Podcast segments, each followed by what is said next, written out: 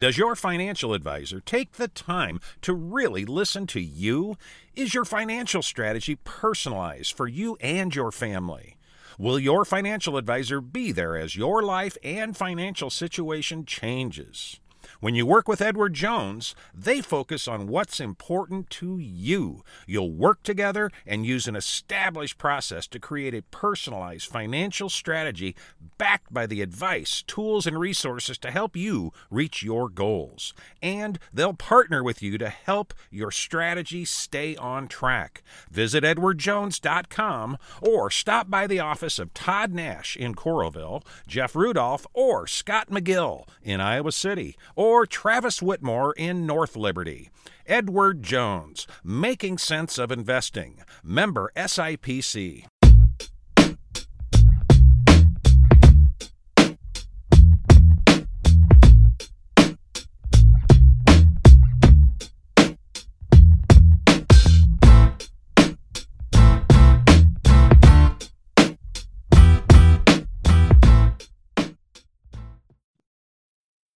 Hello there, and welcome to the Hawk Fanatic Mailbag Podcast. I am your host, Rob Howe.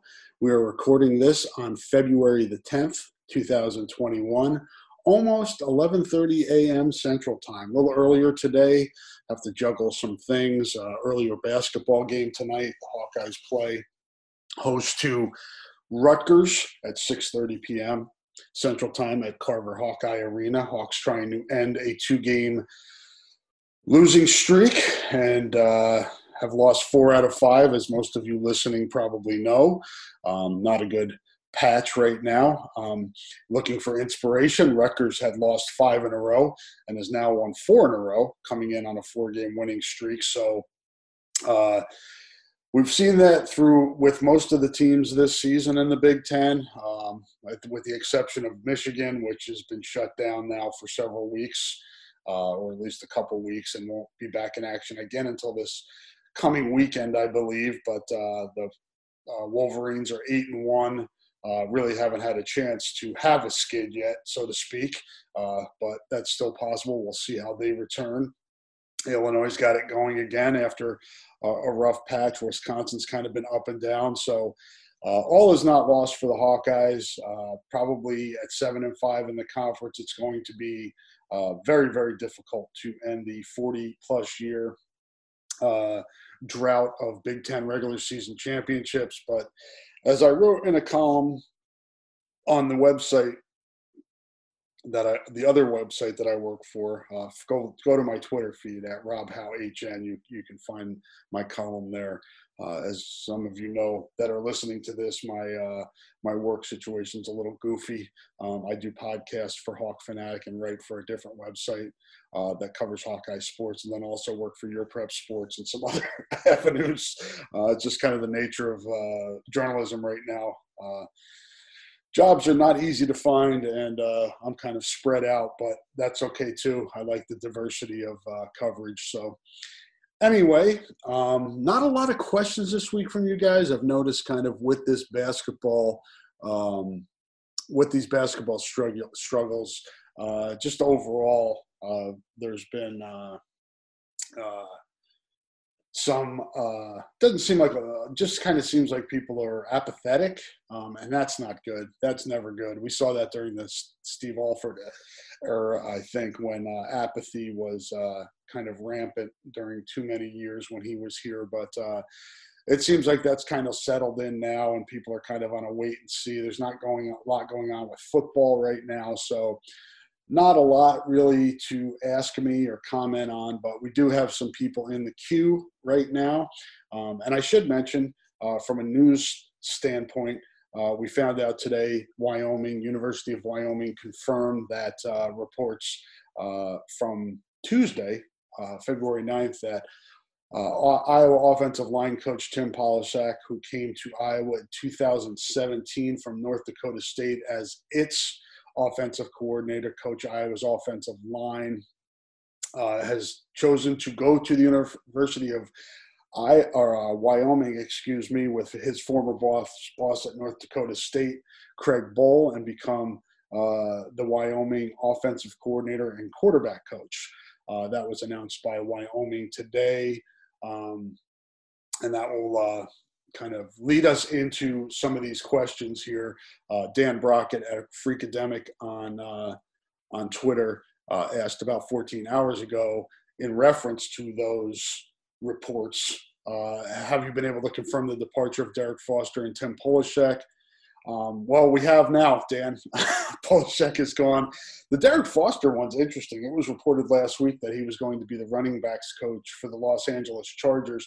That has not been confirmed yet. things operate a little bit differently in the NFL when they release these things and uh, try to finalize contracts and different things like that. Things move a little bit quicker, and it seems like in the in the college co- coaching ranks, and are a little bit more fluid and uh, you hear about maybe somebody leaving and, and quickly after that it's confirmed, but a little bit different in the NFL sometimes. But um, it has been confirmed, as I said, that Tim Polasek, uh, after four years as uh, Iowa's offensive line coach, is now the offensive coordinator, quarterback coach uh, in Laramie. So we wish Coach Polasek well.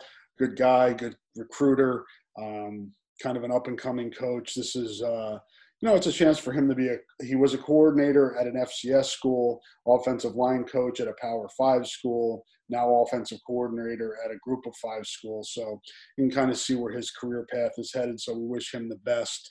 Um, Dan's second part of his first question is any rumors at what direction they're looking for replacements. Uh, I think this is pretty fresh, and Iowa will go through the recruiting process. I have not heard any names yet you look at some guys that uh, you know with Iowa ties. That's usually where people first go or, or, first kind of think about when they're thinking about replacements at Iowa. But um, I'm thinking Brian Ferentz LeVar Woods or Kelvin Bell. So there's three guys that played at Iowa that are on the staff, but um, it's not like a prerequisite. But I think it's just human nature and natural for us to say, hey, you know, who are the guys out there that have experience that uh, have been, you know, um, at Iowa or have, you know, played at Iowa or Iowa ties, what have you.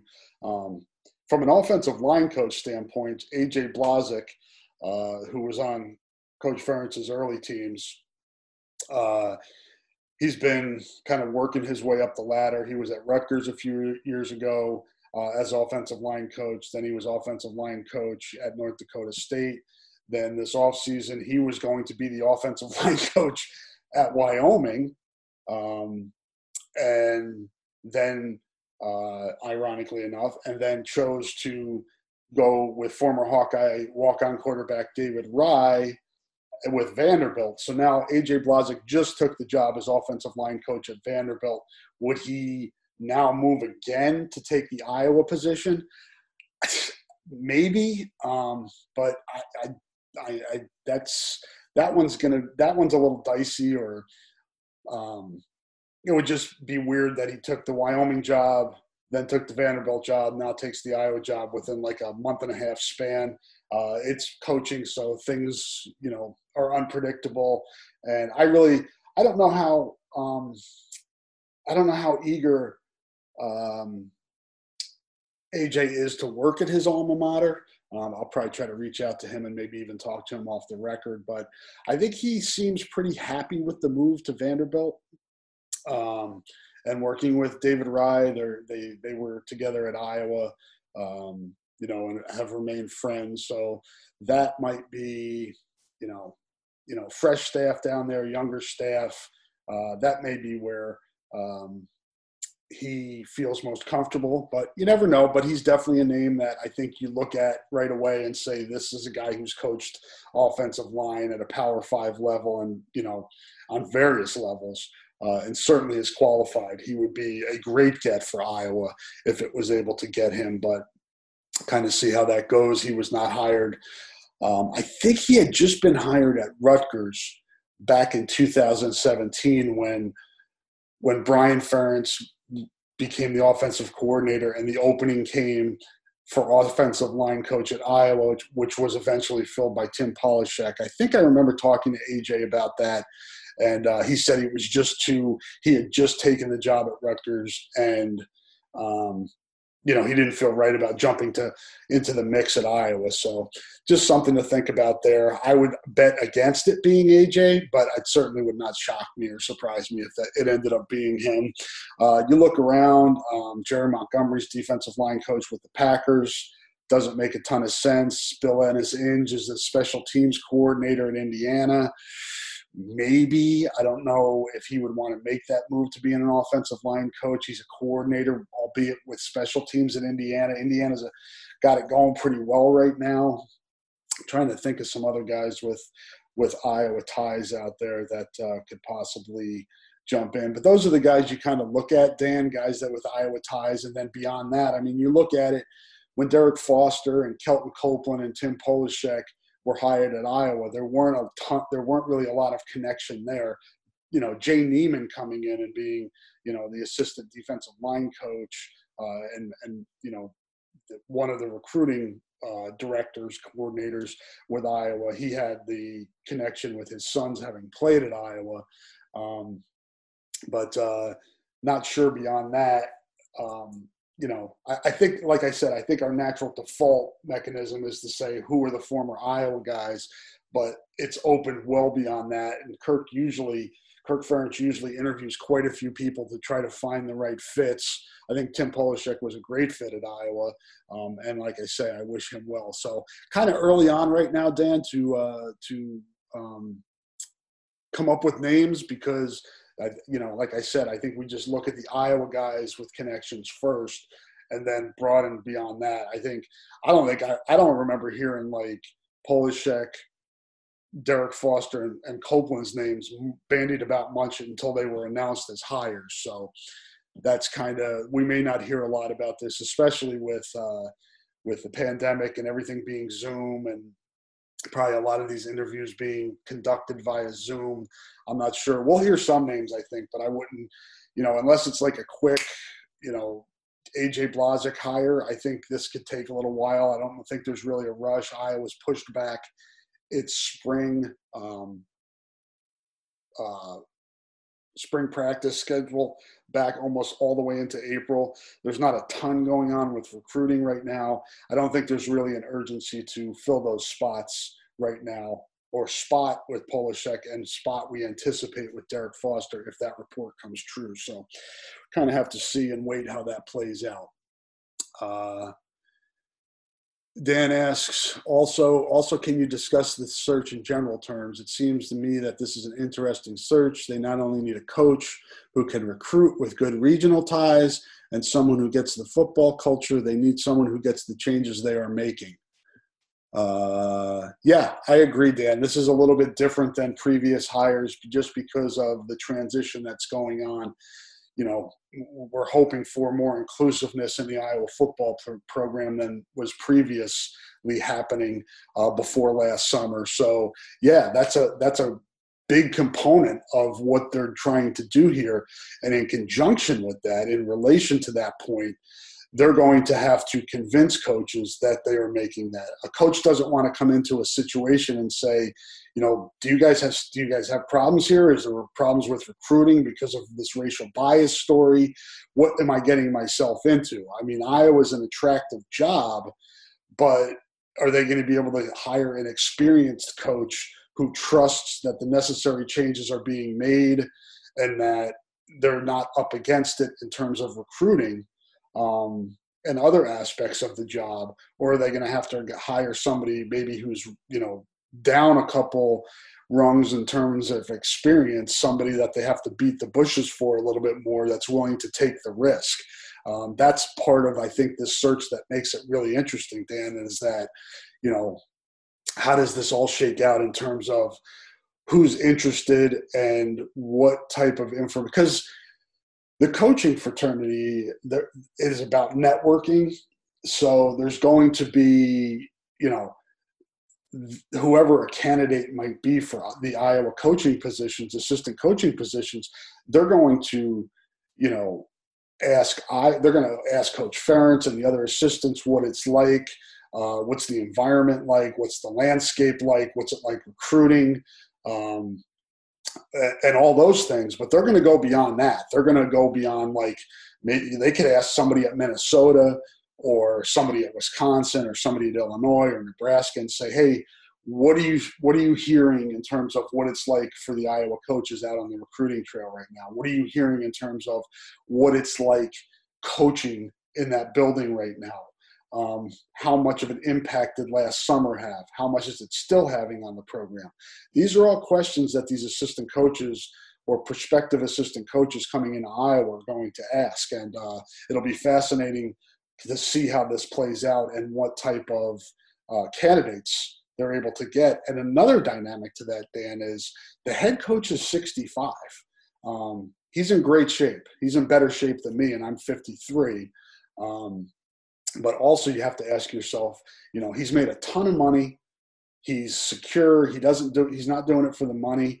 Um, how long is he going to do it for? I mean, I know he said he wants to do it for whatever a four-year plan, but um, you know that's important in recruiting too when you're going out and trying to recruit kids that are coming to a university where the head coach is 65 that question is there you have to deal with is he going to be there for my four or five years on campus so that's another layer and dynamic to this you know to this story and and, and what's what's you know who's going to replace place him is it is the um are we looking at it as Brian Ferentz is going to be Kirk Ferentz's replacement who will it be? Is it somebody else? Is it do they change the whole coaching staff? All of those questions are going to be asked, not only from prospective assistant coaches, but recruits. That all ties together, and that all plays into what this search is going to be like. So I appreciate those questions, Dan. Insightful as always. Hopefully, I gave you insightful answers. Uh, e at NBA underscore fan 2014 or underscore 2014. What chances do you give of the team making the tournament? Okay, we're flipping the basketball now with E, who is at NBA underscore fan underscore 2014 of making the tournament. And will CJ be back for it? If they do, if they make it, how far do they go? That last part is probably the hardest uh, uh, question to answer, E, just because I, I don't, it, it's hard just from a general standpoint, not knowing where they're seated, not knowing who they're you know, who's in their bracket. Um, this team is talented enough to go deep, at least into the second weekend, perhaps beyond.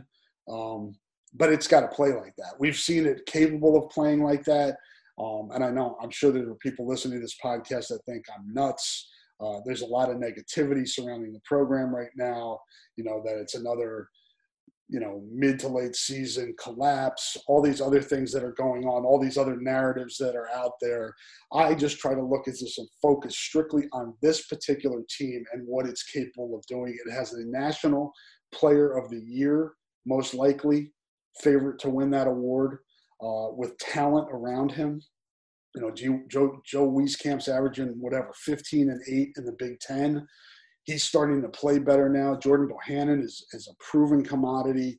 Uh, CJ Frederick is a good, uh, that's a good point. I think his absence is being undervalued. I think his absence is a lot bigger than people see. Chad Leistikow, my friend that works at the Cedar, or uh, Cedar Rapids, Des Moines Register at hawkcentral.com, wrote an interesting piece on just kind of numbers and statistics of what Iowa looks like the last two years without CJ. Um, I looked this up for my column the other day. In the last two seasons, when he's been limited or out of the lineup, Iowa is four and eight. Um, so that shows you just from a win loss standpoint how big of an impact he has. And there are other dynamics to that. You know, who were they playing at what point and things like that. But numbers don't lie. I mean, Iowa's won four and lost eight of the 12 games where he's been limited or out of the lineup. So obviously that's impactful in terms of will he be back? I think he will. He is dealing with an injury I've had before. Um, you know, Iowa basketball has chosen not to release it. Um, it I, I, think people are starting to figure out what it is. Um, and maybe I'll talk about it more on the, the podcast, the, the Hawkeye Hotspot podcast with, with Scott tomorrow. Um, I feel comfortable with the person who told me what the injury is or, or, the people that I've heard it from. But uh, it's a foot injury that just kind of is really unpredictable. You can wake up one day and it's really painful and it loosens up as the day goes on. There are days where it starts to loosen up, but the pain remains. It's really, when Fran McCaffery says this is day to day with CJ, he may have looked really good at practice yesterday, Tuesday, February 9th. He gets up today, game day, February 10th, with Rutgers game at 6:30. It's feeling like okay, I'm working, I'm, I'm moving in the right direction. It's loosening up. I'm feeling better.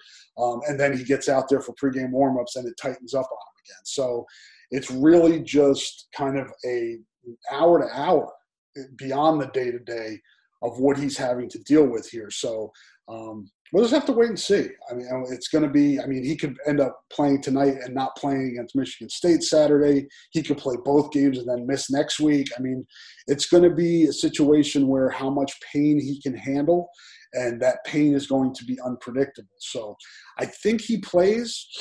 Um, again this season, it's going to be really hard to predict when and how much. So I know that's a little bit vague, and like I said, maybe I'll talk about that more. People that are familiar with these foot injuries probably can put connect the dots here and, and get have a pretty good guess of what this injury is. Um, but this team will. I mean, your initial question: Will this team?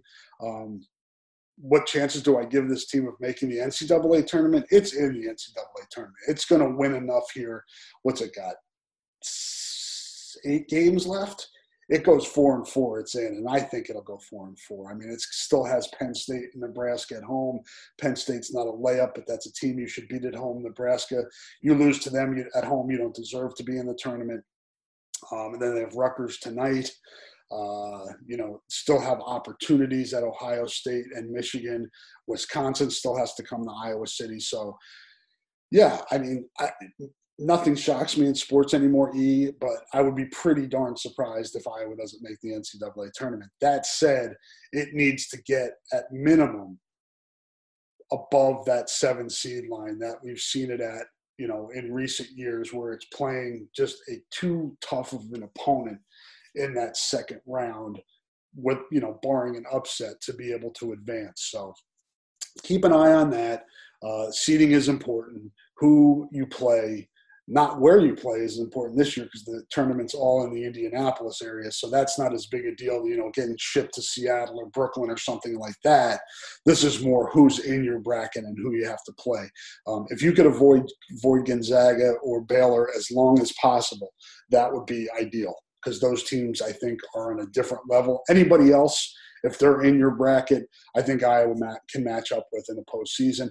I wrote about this in the column the other day too, and I know people think it's making an excuse. I think when Iowa gets out of Big Ten play, where the scouting reports aren't so in depth on what they do and teams don't know each other so well, that benefits Iowa. And then the play in the Big Ten sometimes works against Iowa. Iowa's a team that likes freedom of movement and half court offense, a lot of clutching and grabbing and you know, banging is allowed in the Big Ten that sometimes limits that freedom of movement. Um, and I think that hurts Iowa sometimes in terms of the flow of its offense. That and CJ Frederick, because I think the offense works much better with him in there. He moves the ball. He's a good passer. He's got a mid-range game. He can drive. He's he's 50% from three. All of those things. He plays defense. It's a big loss. So let's hope we get to see a lot more of him uh, moving forward. Thank you for the question, E. As always, always appreciate you checking in. Uh, Hawkeye guy at Hawkeye underscore IC on Twitter has several questions here. Uh, Billy Bill Connelly's preseason SP plus rankings have Iowa football as the number one defense going into 2021. How much depth needs to de- be developed for that to be realistic? Um, I kind of know who Bill Connelly is. He's he's an ESPN uh, analytics guy. He leans a lot on analytics. Um, you guys want to, I won't bore you with it, uh, with the formula on uh, this podcast, but if you go to ESPN, you can look up Bill Connelly and he shares kind of what his formula is for putting these together. Uh, he does it for various areas. He runs analytics for various components to college football. And I looked, he does have Iowa number one, the number one defense. Um, I know. I had this let me see. Yeah, I got it right here. Uh, he has Iowa as the number one his number one defense and 51st ranked offense. By comparison, he's got Alabama as his fourth ranked defense and fourth ranked offense. Uh, you go down the list, Iowa State, he has as 15 on defense, six on offense. Wisconsin, two on defense, 36 on offense. So he sees um, Wisconsin one spot behind Iowa defensively, but 15 spots ahead of Iowa offensively. Penn State, he's got six defense, 29 offense. Um, Michigan, he's got 27 defense, 32 offense. Just going through uh, Iowa's first opponent of the year, Indiana, he has 31 defense, 33 offense. Nebraska, 19 defense. Wow.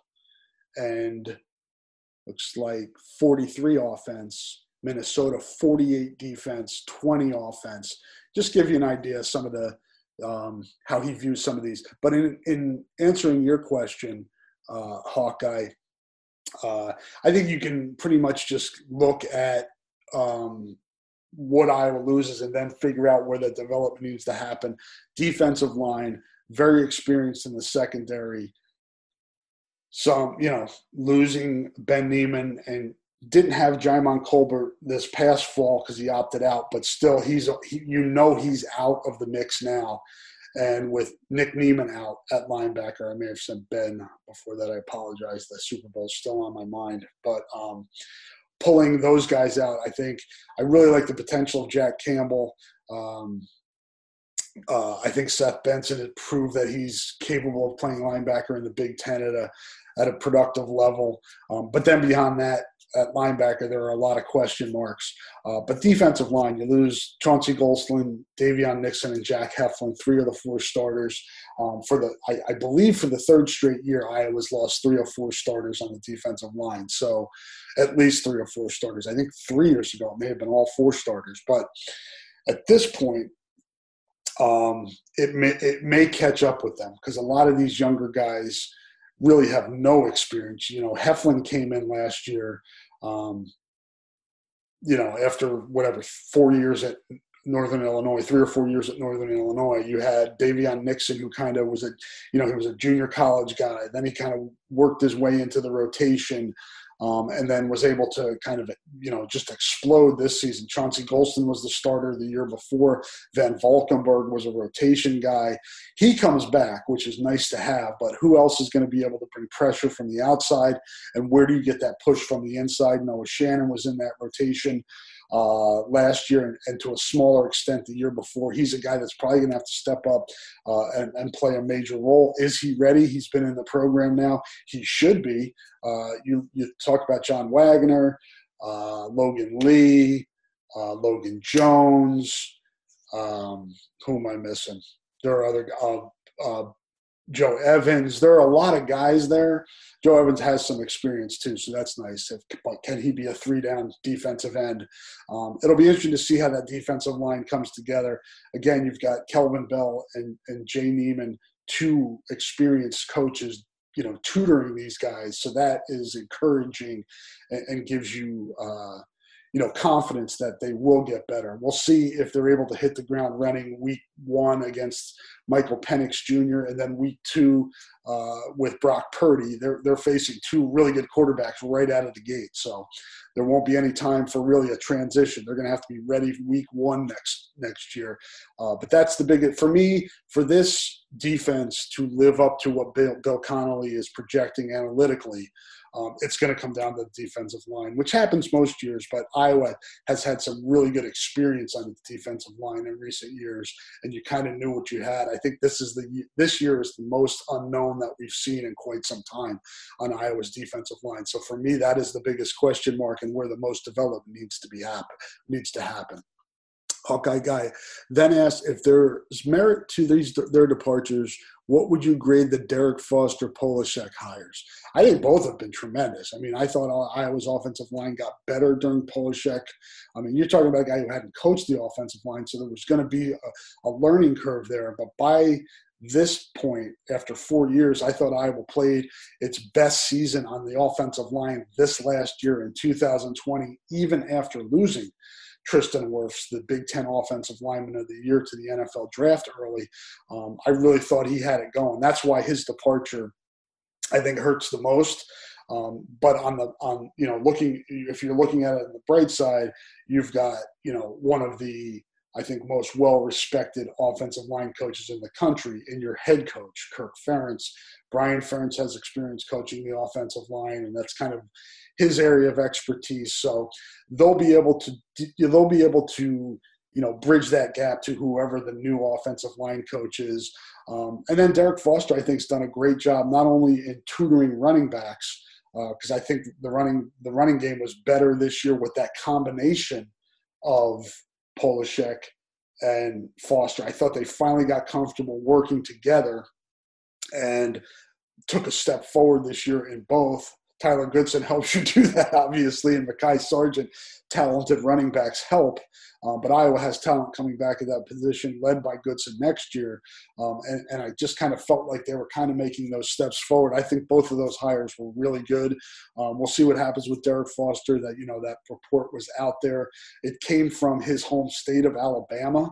Uh, which leads me to believe that probably came someone closer to him family wise. So that leads me to believe that there's probably validity to that and probably um, a likelihood that he does go out to LA with the Chargers. Uh, but until it's official, we, we you know can keep that uh, keep hope alive that maybe he does come back. But you're going to be hiring guys that now are you know not only are you hiring guys that are going to be filled with guys that were that proven to be very good coaches at their positions, but guys who were good recruiters at the positions. And I talked about earlier with Dan Brockett's question, that's going to be part of the equation.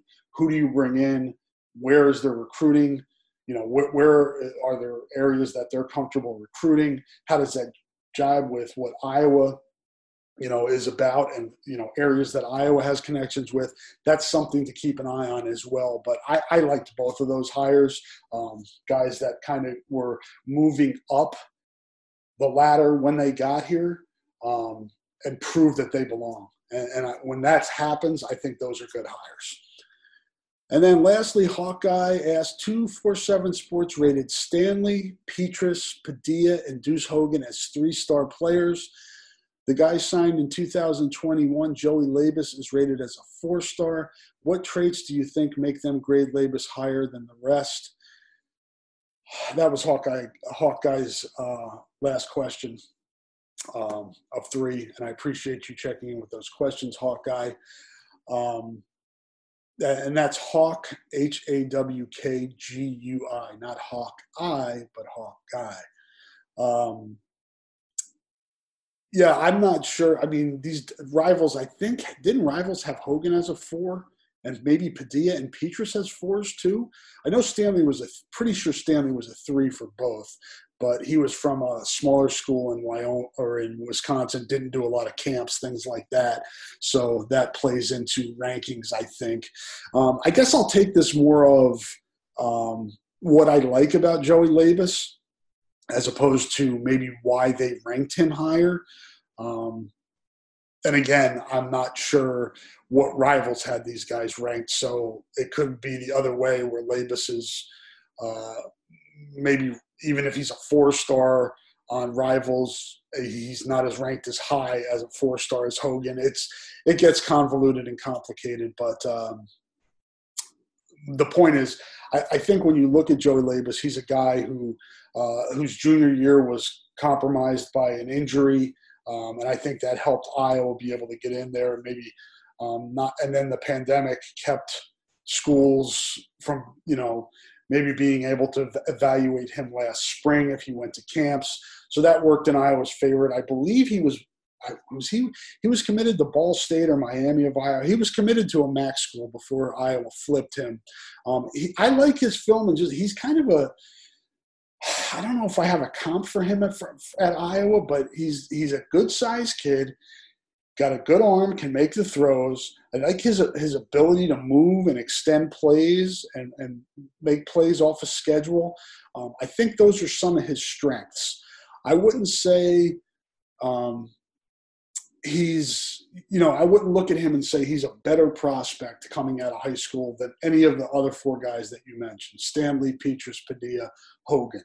I think all of those guys are similar recruits coming out of high school. You can look at different offer lists. Um, you know, you look at Labas's offer list, but again, was that compromised by the pandemic and the injury? Yes. Would he have had more offers had those things not occurred? Most likely.